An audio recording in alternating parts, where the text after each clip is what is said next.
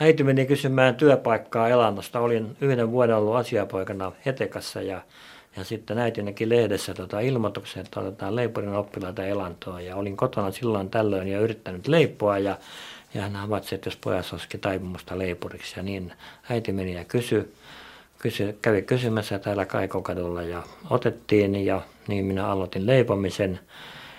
Ja se oli aika jännä kokemus heti ensimmäinen hetki, kun, kun sitten minä ensimmäinen, ensimmäinen kesä, päivä kesäkuuta astuin tota, niin tyhdeksä menin leipo, leipomoon. Silloinen esimies, tehtaan esimies oli nähnyt minut jo ja ilmoittanut osaston työnjohtajalle, että sieltä tulee pieni poika. Ja kun tämä osaston työnjohtaja näki minut, niin hän sanoi, että ei hän olisi uskonut, että se noin pieni poika on. Siitä se alkoi. Leivottiin leipälaatikon päältä alkuun, kun ei yllättynyt kannen päälle muuten, mutta sisukkaasti vaan painettiin. Se oli ihan innostavaa ja, ja siinä oli varmasti myös tekemässä se, että ei sodasta ollut vielä pitkä aika ja meidänkin koti asuttiin omakotitalossa Pasilassa, niin, niin, niin ei se niin siihen aikaan kellään ollut herkkua. Oli, oli hienoa päästä isoon fabriikkiin töihin, jossa oli pullaa, jota sai päivälläkin syödä työaikana. Se oli hienoa pikkupojasta.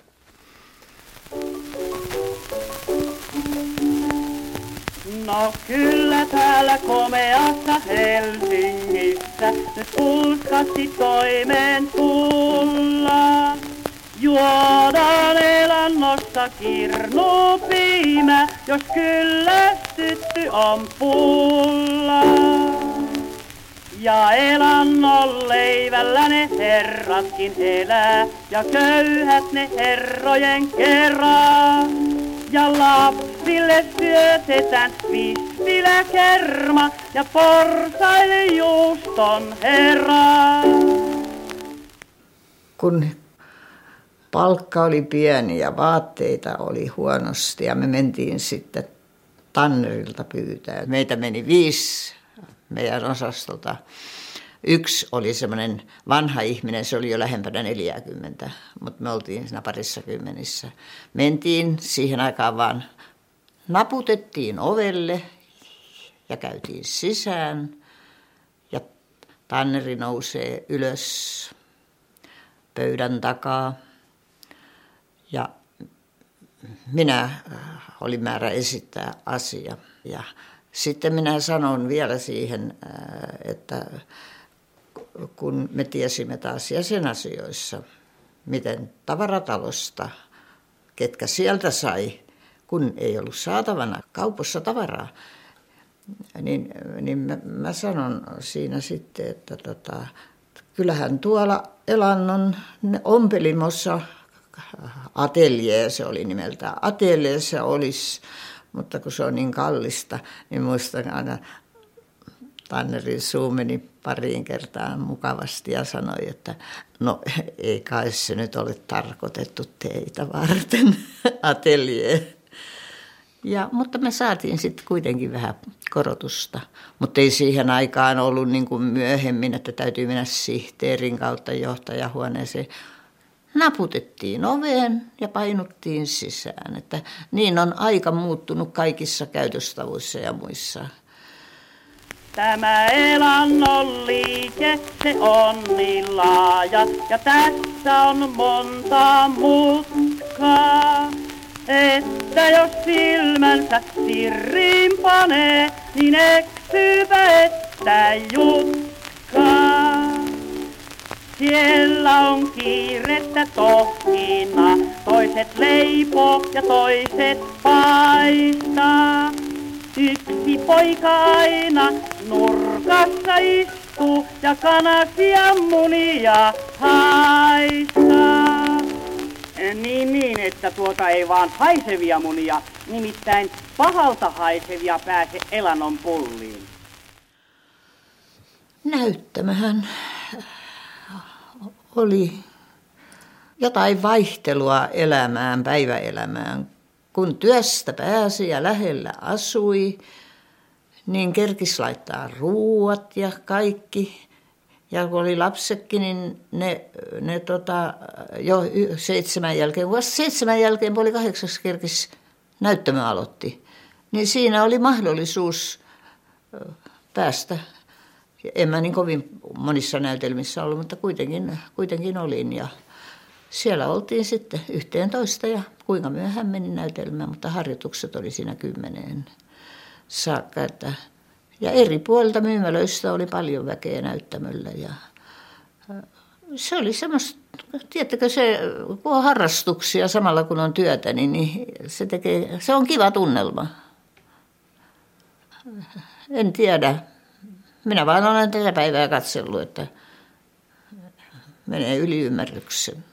Huonoon suuntaan, hyvin huonoon suuntaan on elämä kehittynyt ihmisillä. Ei siihen aikaan ihmiset väsynyt työssä. Kun ne jäi elannossa, naiset jäi 58-vuotiaana ja miehet 63. Oli mahdollisuus, mutta sai olla työssä. Elannon vanhin työntekijä, Bertta Parvo, joka oli tullut ihan alusta lähtien, niin se oli 70-vuotiseen ja olisi vieläkin jatkanut, mutta ei saanut enää tulla työhön. työhön että, mutta 58 oli naisten kohtalo jäädä pois, jos halusivat. Sanonko mä miksi se niin oli, että naiset aikaisemmin ja miehet myöhemmin? No kun miehet menee nuorempien naisten kanssa yleensä naimisiin, niin ne halusta naiset tulee samaan aikaan eläkkeelle kuin mieskin. Eikö, tämä, tämä on mun oivallukseni asiasta?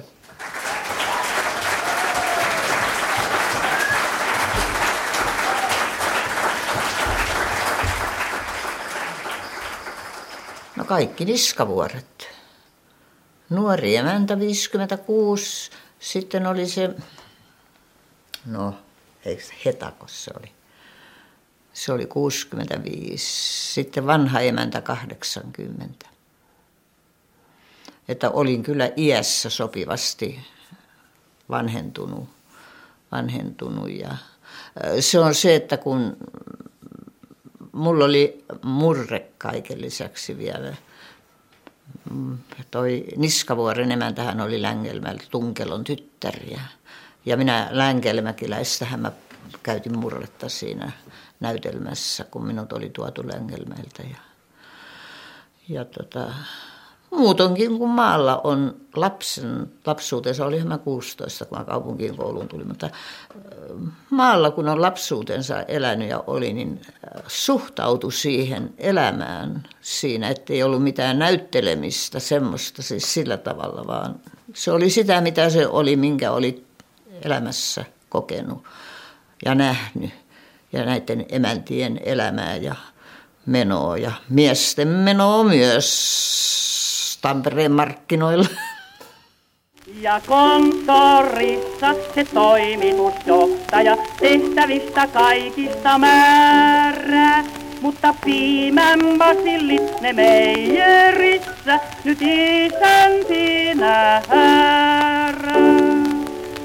Ja hallintoneuvosto tarkastaa ja tiukasti pitää varaa, että pullat ja piimä ei myymälöistä myntiksi lyötynä palaa. Elannon pakarit aloittivat toimintaansa joskus 50-luvun aikana. Ja niitä oli kaiken kaikkiaan, jos muistan oikein, niin 12 kappaletta. Oli Kluubikadulla, oli Kalonuksen kadulla, oli Mannerheimin tiellä, oli Herttoaniemessä, oli Roihuvuodessa. Ja sitten myöhemmässä vaiheessa myöskin Porvoossa ja Lovisassa. Ja nämä olivat niin sanottuja pikkuleipomoissa, jossa oli väkeä työntekijöitä neljästä viiteen. Ja siellä tehtiin kahvileipätuotteita ja kondittoriatuotteita, ei ruokaleipää. Ja alkuperäinen ajatus oli niin sanottu mainos, mainos, tota noin, mainoskaltainen, eli elanto tahtoi sillä tavalla tulla esille myöskin.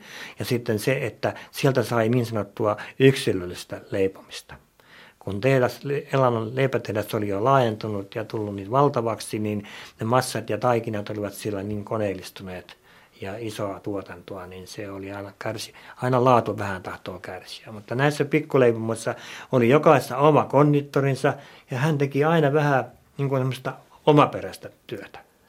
Vaikka reseptit oli kaikilla samat ja ohjeet, mutta, mutta tota, jos hääkakkukin tilattiin, niin kyllä se eri pakarista niin vähän erinäköinen oli. Mutta ne oli hyvin suosittuja ja tässä Roivuoden pakarissakin, missä minä olin työssä, niin, niin, niin kyllä, kyllä siellä oli töitä ihan, ihan, ihan valtavasti. Ne oli hyvin suosittuja.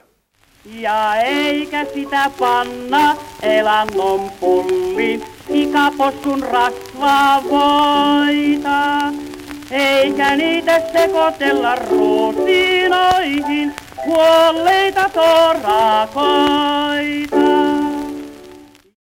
Siihen aikaan, kun vielä Elan leipätehtaa oli niin sanotut vetoarinauunit, niin niillä, niillä arinoilla leivän paistaminen ja valmistuminen oli myöskin aivan oma, oma prosessi. Siinä oli, oli kuusi kappaletta, kaksi parisia uunia, jotka vedettiin sieltä seinästä niin kuin ulos. Ja siihen päälle, kun lyötiin nämä leivät, esimerkiksi häälimppu, joka oli leivottu laudalle ja noussut siinä. Ja sen laudan molemmissa päissä oli kaveri, joka heitti ne siihen arinalle. Niin jos mikä, niin se oli myöskin sitä ammattitaitoa. Ja sitten jos sinne laitettiin ranskan leipiä, niin sitten tietty määrä höyryä kraanoista päästettiin, eli vettä sinne uuniin, kun ne leivät oli laitettu sinne, niin tämä oli just sitä ammattitaitoa, mitä sinne tarvittiin. Ja, ja, ja se on mennyttä, se on historiaa, sitä ei tule enää. Et se oli sitä leivomaa parhaimmillaan, mutta ajan kuva muuttuu.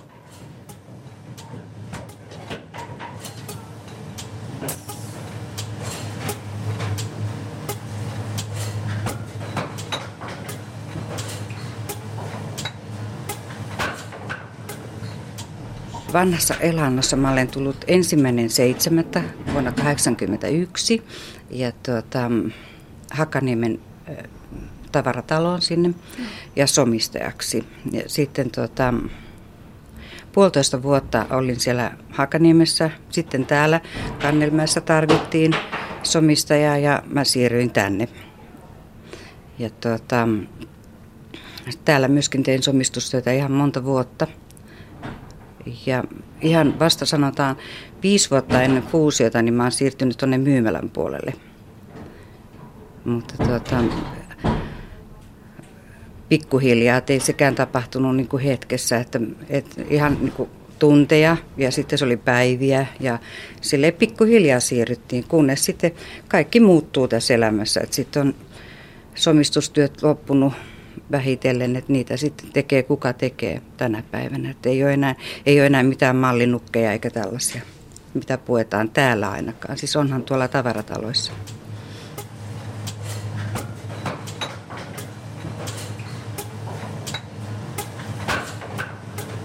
Et mä on sitten tuossa kolme vuotta sitten aloin tuon lehden ja ihan piti ottaa se vaan niin kuin tilapäiseksi, että okei, kuukausi tehdään ja sitten, mutta mä jäin siihen kiinni. Se oli tosi tosi hyvä lisä, kiva lisä siihen. Ainoa miinus siinä on, että se on yöllä tehdä, mutta siihenkin tottuu, että mä oon onneksi semmoinen aamukukkuja, että mä pystyn nousemaan aamuaikaisella. Ja, ja tota, sitten tuota, sinne kukaan puhalla niskaan, sä teet sen työ, se on tavallaan urakkatyötä. Sä teet sen, jos sulla on kiire, sä teet sen nopeammin, mutta kuitenkin se palkka on ihan sama. Ja, ja tuota, hoidat sen työssä niin hyvin kuin sä hoidat ikinä konsana, niin tuota, mä oon tykännyt siitä, että siinä tulee tehtyä kyllä ulkolenkit samalla, kun meillä on ihan ulkona, siis ettei mitään rappukäytäviä ei tällaisia, niin se tulee oltua siinä ulkona sitten se sama, että ei tarvitse enää päivän mittaan miettiä tai työpäivän jälkeen, että no pitäisikö lähteä lenkille, että se on lenkkeyty jo yöllä sitten, että, että kyllä mä en niin koe sitä ollenkaan pahana, että ja tietysti jos olisi isompi se piiri, niin mä tienaisin siitä enempi kuin tästä päivätyöstä. Vaikka siinä on tuntipalkka pienempi, mutta kuitenkin. Että mä tienaisin siitä enempi kuin tästä. Että nyt sitten ei osannut enää luopua ja siihen on jäänyt kiinni. Mä oon huomannut, että se on niin kuin hyötyliikuntaa samalla, että sä liikut ja, ja tota, ihana kesälläkin kuunnella linnut laulaa alkukesästä ja huomaa ihan eri tavalla ja se, se ei tee pahaa, ei ollenkaan.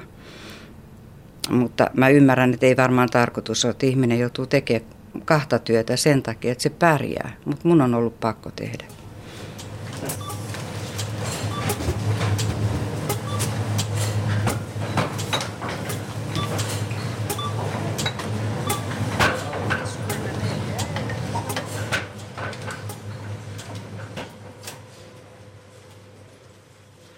Yleensä on aina helppo sanoa sitä, että aika kultaa muistot.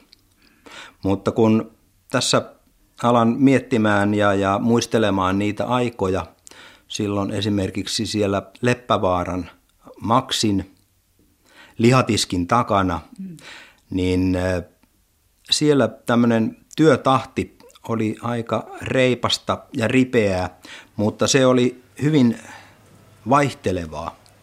Siellä oli aikoja, jolloin oli hiljaisempaa ja sitten oli taas joku perjantai-iltapäivä esimerkiksi, jolloin tiskillä saattoi olla kaksi kolmekymmentäkin henkeä jonossa ja siihenkin aikaan asiakkailla oli jo kiire aina päästä kaupasta pois. Mutta sen tiesi, että tämä on vain hetkellistä, niin se jaksoi ihan yllättävän hyvin. Ei sitä koettu silloin, että se olisi ollut mitenkään raskasta tai ylivoimaisen vaikeaa. Ehkä se myöskin johtui siitä, että siinä oli työkavereita ympärillä useampia, saattoi olla jopa kymmenkunta henkilöä, niin tämä taakka jaettiin monen ihmisen kanssa. Ei se tuntunut mitenkään ylivoimaiselta tai siltä, että minut on jätetty tähän yksi. Ja sitten näitä vielä.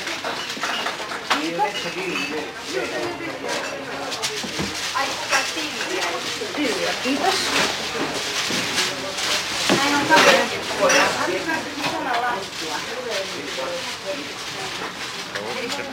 Kiitos. Kiitos. Ja näkemiin. Ja sitten taas kun oli niitä pikkasen hiljaisempia aikoja, silloin saattoi myöskin olla sitten se, että sitä väkeäkään ei ollut ihan yhtä montaa, koska oli nämä lauantai-apulaiset ja niin sanotut ilta- ja ruuhka-apulaiset jo käytössä silloin 70-luvullakin. Nythän ei oikeastaan muita olekaan.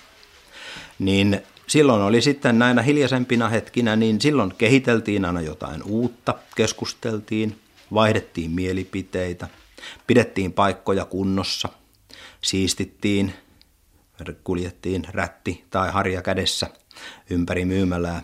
Tämä oli silloin huomattavasti tärkeämpää kuin nykyisin. Nykyään tuntuu, että tuo siisteys, sillä nyt ei ole mitään merkitystä, koska se ei edistä muka bisnestä vanhana lihamiehenä on rohkenen kyllä olla aivan eri mieltä.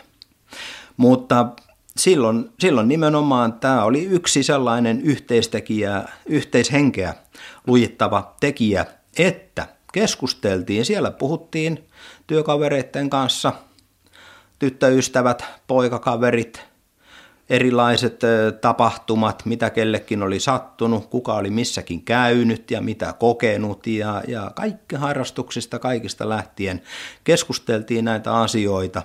Ja samalla myöskin tietysti sitten pyrittiin myöskin keskustelemaan näistä työasioista, työpaikan oman työn kehittämisestä ja mahdollisesti, jos puhun tästä omasta alueesta, niin, niin kehiteltiin esille asettelutapoja. Silloin oli uutta tämmöiset noutopöytäajattelut tai jäähilepeti.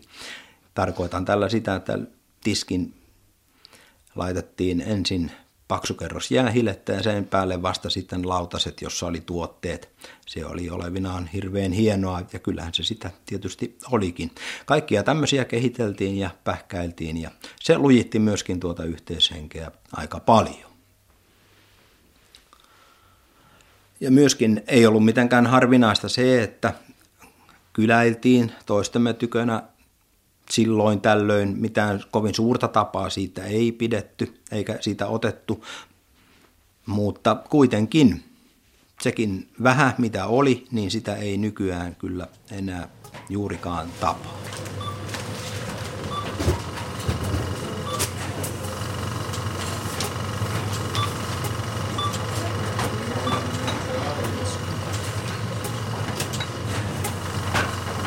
Ilmapiiri on mun mielestä työpaikalla kireempi, huomattavasti kireempi kaiken aikaa.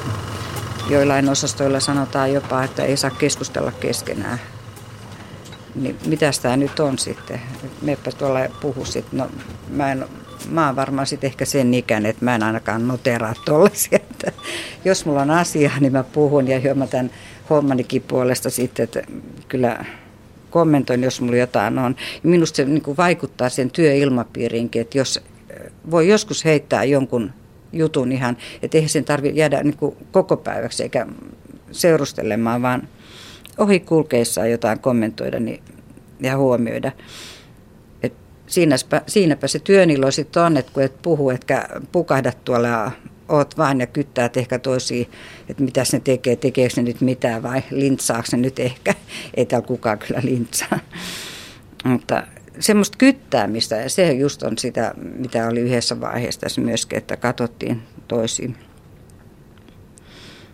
No sekin on ohi nyt. Mä ainakin koin sen, että aina kuuli joskus jo, että se tekee sitä ja se tekee tätä ja tuommoista, mutta kuitenkin ennen on ollut mukavampaa käydä töissä. Et nyt on tämä kiire, joka on, tämä vie kyllä, niin kuin, se on, sitten on stressi. Et siihen tulee sitten, sitten kaikki muut, mitä stressissä tulee, just se voimattomuus ja väsymys ja, ja tota, masentumiset, kaikki tällaiset. Et ei siinä ole sitä työn iloa enää, kun sä niin pakerat vaan kaiken aikaa ja yrität tehdä parhaas mukaan niin paljon kuin itsestäsi irti saat. Mutta se on joka puolella, se ei ole pelkästään niin kuin täällä, vaan se on ihan, se on tätä aikaa, tätä elämää nyt. Oli mikä tahansa työpaikka. Joka paikassa haetaan vaan. Nyt jos kuuntelee ja katselee näitä firmoja, mitkä heittää noita työntekijöitä pihalle, niin niillähän on kuitenkin ollut todella hyvät tulokset ja johtajat vetää hyvät bonukset sieltä osingot itselleen. Ja silti vaan porukkaa veke. Tämä on sitä ahneutta sitten, että kunhan vaan itsellä on hyvin. Et mä oon monta kertaa silloin ajattelin just, että miten niiden ihmisten käy. Että niille ei ole sitten palkkaa. Mä niin tiedän sen niin omakohtaisesti, sit kun sä elät niin jollain minimijutulla tuolla, niin, niin ei ole kiva. Et en yhtään ihmettele, että kaiken kaikkiaan niin elämä muuttuu ihan, katsoo sen tuolla turvattomuuskadulla ja nämä mielenterveysongelmat, kaikki tämmöiset. Kyllähän ne heijastaa. Oli sitten perheessä näitä työttömiä tai ei.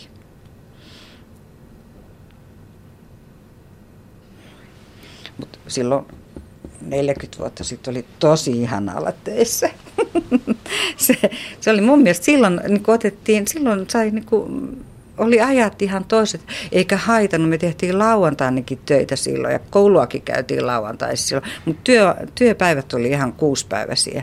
Ne ei haitannut pätkääkään, kun se oli, sitä teki niinku ihan mielellään, ettei mitään. Että sä sait niinku rauhassa tehdä, kukaan ei ollut puhaltamassa niskaa siinä että, ja kyttäämässä, että mitä se nyt tuhertaa tuolla tai noin.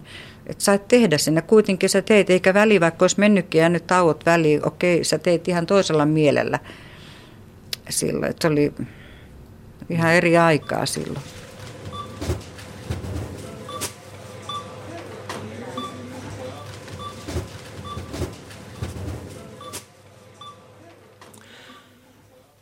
Tuossa aiemmin puhuin siitä, että meillä oli tämä työ rasittavuus ja, ja työn tämmöinen kiireellisyys oli hyvin vaihtelevaa, että oli niitä kiireellisiä päiviä ja oli sitten taas tämmöisiä hiljaisempia päiviä. Mutta kuitenkin tämmöisenä kokonaisena, kokonaisvaltaisena ajatuksena ei se ollut ollenkaan niin silleen raskasta. Tietysti tässä nyt täytyy muistaa se, että tästä on olin itsekin silloin 30 vuotta nuorempi, niin sitä jaksoi vähän toisella lailla, niin kuitenkin kaikkeen tämmöiseen harrastukseen riitti huomattavasti enemmän aikaa. Sekä itselle että tuota myöskin sitten tuota, niin kuin perheen kanssa yhdessä harrastamiseenkin. Ja vaikka oli jossain vaiheessa pikkasen tuollaista vuorotyötäkin, eli saatoin olla kahdeksaan saakka illalla töissä, niin kuitenkin niin sieltä viikosta löytyi aina niitä päiviä, jolloin pääsi harrastamaan milloin mitäkin. Silloin elannon alkuaikoina harrastin vielä jalkapalloa jonkun verran, lentopalloa oikeinkin aktiivisesti ja sitten vuonna 1978 palasin tämän ampumaurheilun pariin. Elannossa pidettiin erittäin tärkeänä sitä, että henkilökunnalla on tämmöisiä aktiviteettimahdollisuuksia. Meillä oli noin kolmisen kymmentä, jos oikein muista, voi olla, että oli vain 29, erilaista harrastuskerhoa. Ja näitä harrastuskerhojen kirjo oli, oli todella, se oli valtava. Sieltä löytyi kuvaamataidon kerhoa, sieltä löytyi raamattupiiriä, sieltä löytyi pitsinnypläyskerhoa, No sitten oli näitä, näitä tämmöisiä urheiluseuroja. Elannon iskuhan on maan kuulu ollut jo kauan. Sitten oli tämä omaan lajiin liittyvä Elannon ampujat kerho. Ja sitten näitä tämmöisiä erilaisia ammatillisia kerhoja, kuten lihamestarikilta, myymälä, Elannon myymäläesimiesten kerho ja niin edelleen ja niin edelleen. Ja Elanto tuki näitä kaikkia. Kerhon aktiviteetin ja, ja jäsenistön mukaan, mutta kaikkia kuitenkin tuettiin. Toisia enemmän, toisia vähän vähemmän.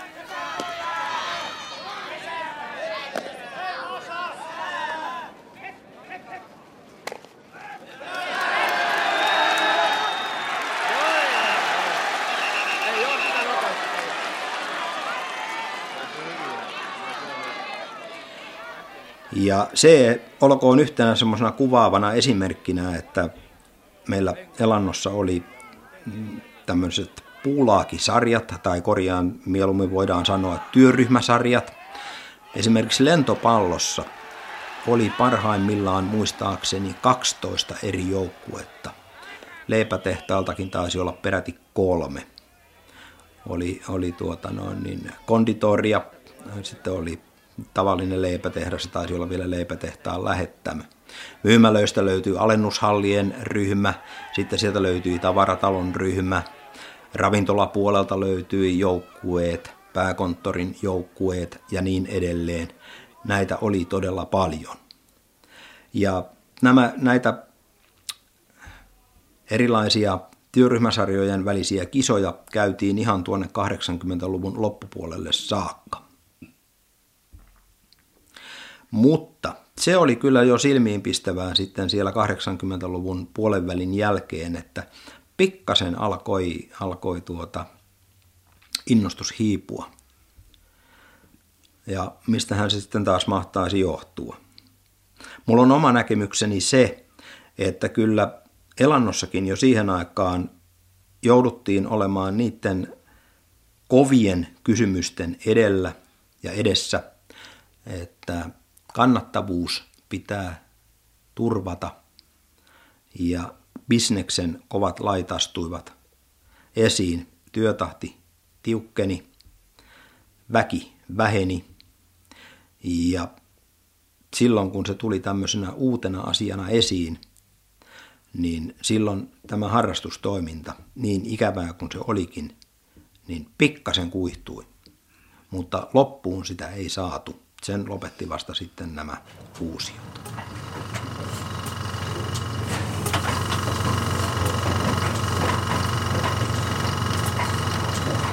Hokkelannossa minun mielestäni on ikärasismia kyllä ollut. Mä oon ihan henkilökohtaisesti nyt joutunut tämän kokemaan alkaen nyt tämän vuoden alusta, kun mulla alkoi olla jalat kipeät sillä lailla. Mä vaan sinnittelin töissä pitkään enkä lähtenyt kovin herkästi sinne sairaslomia hakemaan.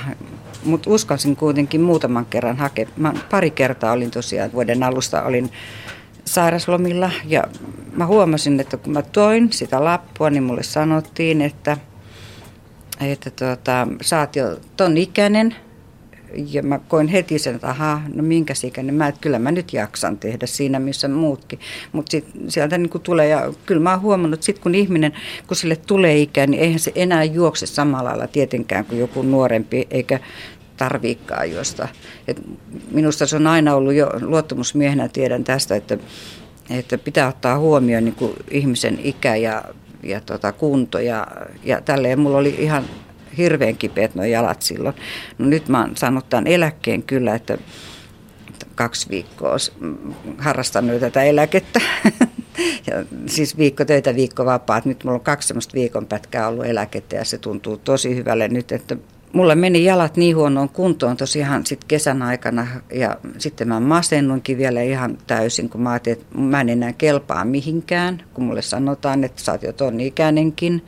Ja okei, nyt menet vaan lääkäriin sitten ja ei ollut työtä. Ei ollut työtä, se mulle sanottiin, että sulle ei ole työtä. Niin kevyttä työtä ei ole. No, mulla on nyt kevyt työ, mä oon tuolla pullopalautuksessa, että sekö se on kevyt työ. mä sanoinkin, että mä en niin karsasta mitään työtä.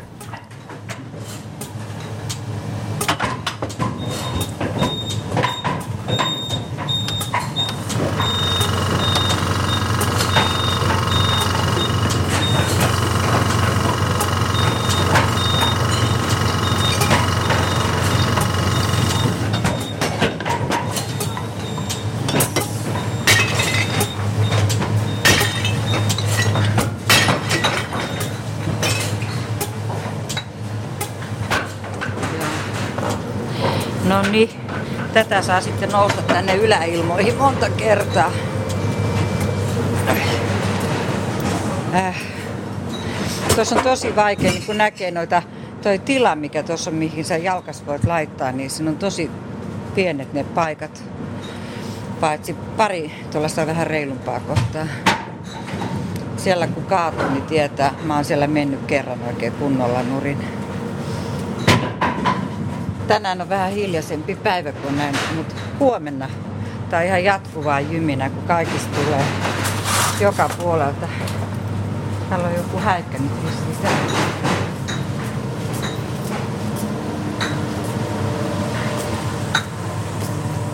Kaatuuko siellä? Joo. Jaha. Mä sanon Kaatu koko pullo kahdeksan kori menee nurin pulloineen päivinen, niin se pitää myös iloisen äänen oikein. Sitten sieltä pitää repiä ne kaikki. Meillä ei ole turvakenkiä, mutta meillä on kyllä luvattu siihen hyvät tuota, alennukset sitten. Ei sinne voi mennä ihan tavallisilla kengillä, saa nyppiä niitä lasinpalasista kengän pohjista, kun se on pullon pohji ihan pystössä. Toikin painaa ihan hirveästi. Siinä vaan kiinni siellä on koko helahoito näiden nurin. Täytyy Tää on sitä kevyttä työtä, niin kuin mä edelleenkin haluan sanoa. Toi sitä omaa ääntään, tuo kompressori.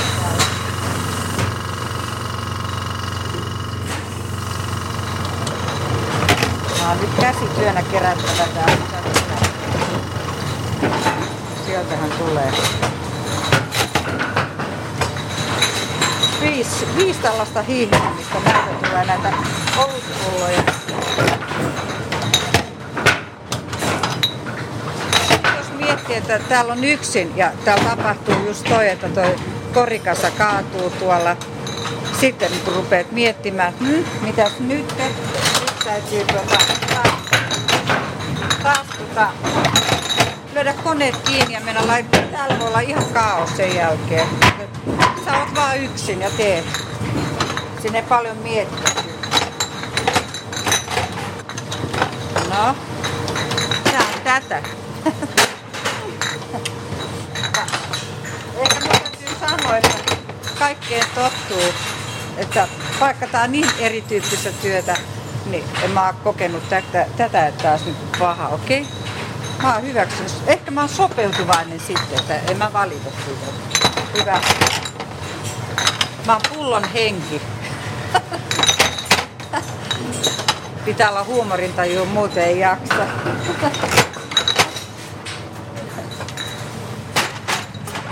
Täällä ei ihan sanotaan semmonen herkkä ihminen varmaan pystyisi olemaankaan. Mutta mä veikkaan, että meillä on kyllä kuulosuojaimia, mutta me ei pystytä niitä pitämään sen takia, että mä en ainakaan pysty. Mä en kuule noita hälyttimiä, jos mulla on ne tiiviisti korvilla, silloin kun täällä on oikein kauhea tämä metakka. Sitten on ihan niitä tämmöisiä hiljaisia hetkiä. Mutta on tämä niin kuin melkoinen paikka.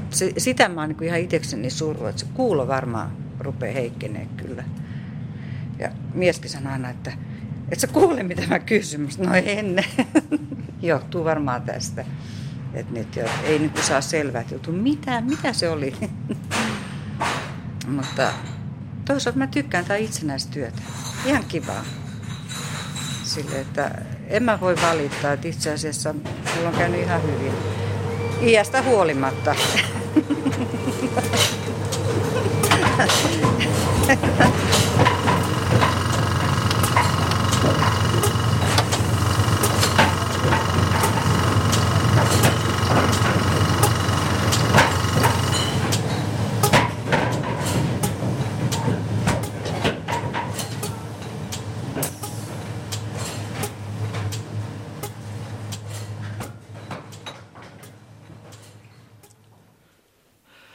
Mutta sitten vielä palaisin tähän ilmapiiri ja, ja tämän, tämän työn tekemisen iloon. Helsingin osuuskauppa Elannossa tehdään tämmöinen niin sanottu ilmapiiritutkimus aina kerran vuodessa. Viime syksynä oli viimeksi, josta sitten tuossa tammi-helmikuun vaihteessa tuli tulokset myymälöihin. Ja esimerkiksi tässä niin sanotusti minun toimipaikassani tulos oli todella surkea. Se siitä alkuhurmoksesta ja siitä saaduista tuloksista oli, oli todella huomattava ja raju pudotus. No, mikä tästä oli sitten yhteenveto? Ruvettiin kuulustelemaan myymäläpäällikköä. Niin kuin se olisi olisi ollut hänen vikansa. Kun tosiaan, niin, niin kun aikaisemmin jo sanoin, että myymäläpäällikkökin vaan noudattaa niitä ohjeita ja direktiiviä, mitä liikkeenjohtaja hänen omat esimiehensä antavat. Ja siinä selvästi oli nähtävissä se, että minkä se työn ilo ja, ja tällainen toiminnallisuus siellä myymälässä on – henkilöstön keskuudessa, niin se oli kyllä todella, se oli, se oli realistinen, oikean kuvan ja suunnan näyttävä ja antava, mutta numeraalisesti sehän oli todella hipoi melkein nollaa. Että tässä tapauksessa niin näiden henkilöiden, jotka näitä lukevat ja analysoivat, heillä pitäisi kellon soida, että nyt, nyt on jotain tehtävä ja nopeasti. Koska jos näin iso laitos alkaa natiseen ja rakoileen liitoksissaan, niin rytinä onkin sitten suuri. Ja miten tämä muutos sitten on niin kuin nähtävissä, niin se on nähtävissä oikeastaan sillä tavoin noin päivittäisessä työssä, että sieltä on tämmöinen keskenäinen niin sanottu poskensoitto, se on loppunut. Ei huumoria paljon viljellä. Joka ikinen puurtaa niskakyyryssä sitä omaa tehtäväänsä ja, ja, ja hoitaa sitä omaa osastoonsa. Ja sitten kaikenlainen tämmöinen kanssakäyminen jää niin vähin kuin mahdollista. Ja kun kello osoittaa esimerkiksi minun tapauksessa sitä kello 15, niin äkkiä työtakki pois, siviilitakki päälle ja pihalle. Ei sinne jäädä notkumaan ja keskustelemaan ja seurustelemaan ja heittämään huulta, niin kuin sanotaan, vaan se pyritään unohtamaan se päivä mahdollisimman nopeasti ja kotiin, jossa on sentään vielä kivaa. Ja kyllä, jotkut vielä ainakin yrittää epätoivovimmalla aina harrastaakin jotain. Kuka menee pelaa sählyä, kuka yrittää mennä keilaamaan. Minä yritän jaksaa raahautua ampumaradalle ja niin edelleen. Mutta ei se, ei se ole enää samaa kuin silloin joskus 20 vuotta sitten, jolloin töistä lähteminen ei ollut sitä, että luojan kiitos, tämäkin päivä on ohi, vaan lähtö oli vielä semmoinen, että ovelta vielä kääntyi takaisin ja katsoi, että – muistinko minä nyt varmasti tehdä kaikki oikein, ettei jää iltavuoron kavereille mitään yllätyksiä. Tässä on ehkä yksi suurimpia eroja. Ennen kannettiin huolta, nyt katsotaan vaan, että kun se oma työvuorolistaan määrätty aika on tullut täyteen, niin se loppuu siihen. Rukkase putoo santaa ja sitten lähdetään kotiin. Ja mistä nämä muutokset sitten voi johtua? Se johtuu yksinkertaisesti minun mielestäni siis siitä, että kun ihminen vedetään riittävän kireelle ja kun siellä ei ole näköpiirissä ei minkäänlaista valonpilkahdusta, mennään umpitunnelia, se ei ole avoin se toinen pää, niin tämä alkaa näkyä sillä tavoin, että tehdään vaan se pakollinen ja voin, voin vakuuttaa, että ei se jälkikään aina varmasti mitään niin kauhean hyvää ole, koska siinä ei ole sydän mukana siinä tehtävässä.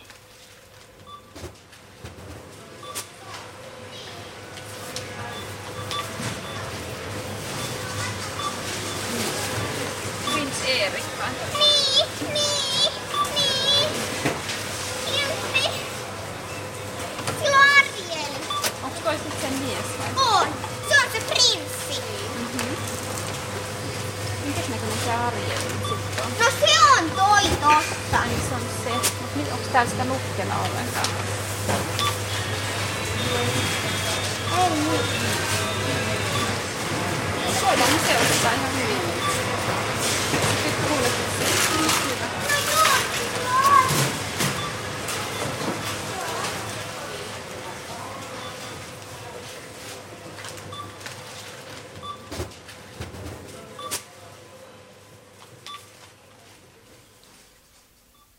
Näin, kun ajattelee asiaa taaksepäin, niin eihän siitä ollut kuin kymmenen vuotta, kun vanha elanto, vanha kunnon elanto, tuli tiensä päähän. Tämä 2005 olisi ollut taas sitten elannon satavuotisjuhla, koska elantohan perustettiin lokakuun 15. 1905. Ihan sataa vuotta herra Elanto ei jaksanut elää, mutta 90kin on erittäin kunnioitettava saavutus.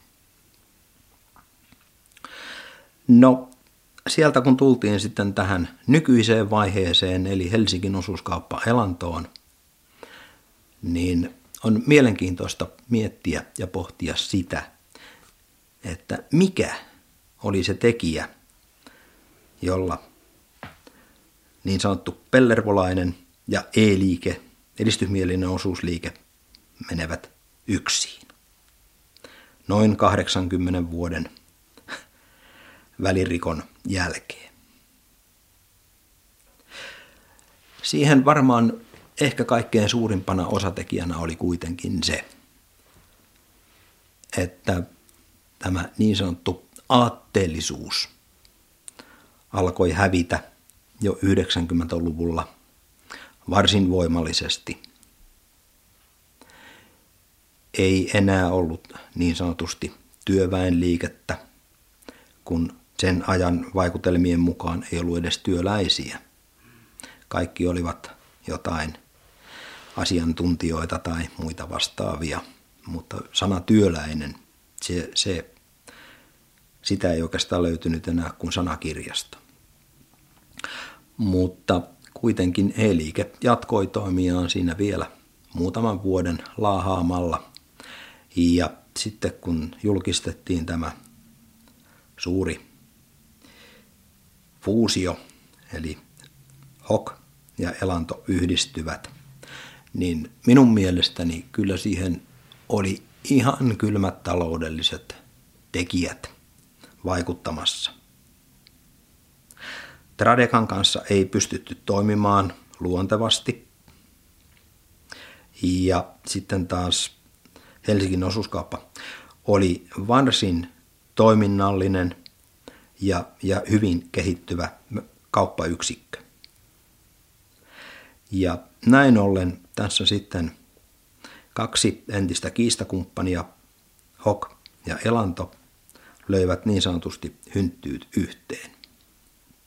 Ja jos unohdetaan kaikki inhimilliset tekijät, on ne sitten henkilöstöpoliittisia tai muita vastaavia, niin kyllähän tämä erinomaisen hyvä ratkaisu oli sinällänsä. Koska nyt meillä on täällä pääkaupunkiseudulla erittäin hyvä vähittäiskauppa. jossa on turvattu myöskin elanto nimenä. Se elanto, joka aloitti silloin 1905.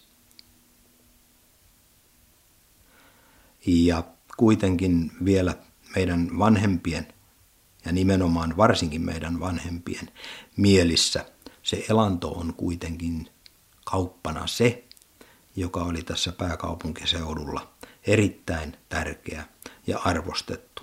Kosketti kymmenien tuhansien, jopa voisi sanoa, että noin neljännes miljoonan ihmisen päivittäistä elämää. Mutta valitettavaa tässä on se, että sitä elannon me-henkisyyttä, sitä elantolaista yrittelijäisyyttä, osaamista, ammattiylpeyttä, sitä ei saatu tässä fuusiossa mukaan. Sitä minä jään kaipaamaan ja yritän rahustella nämä jäljellä olevat palveluvuodet. Kiitollisena siitä, että olen saanut olla tällaisessa firmassa työssä kuin osuusliike Elanto.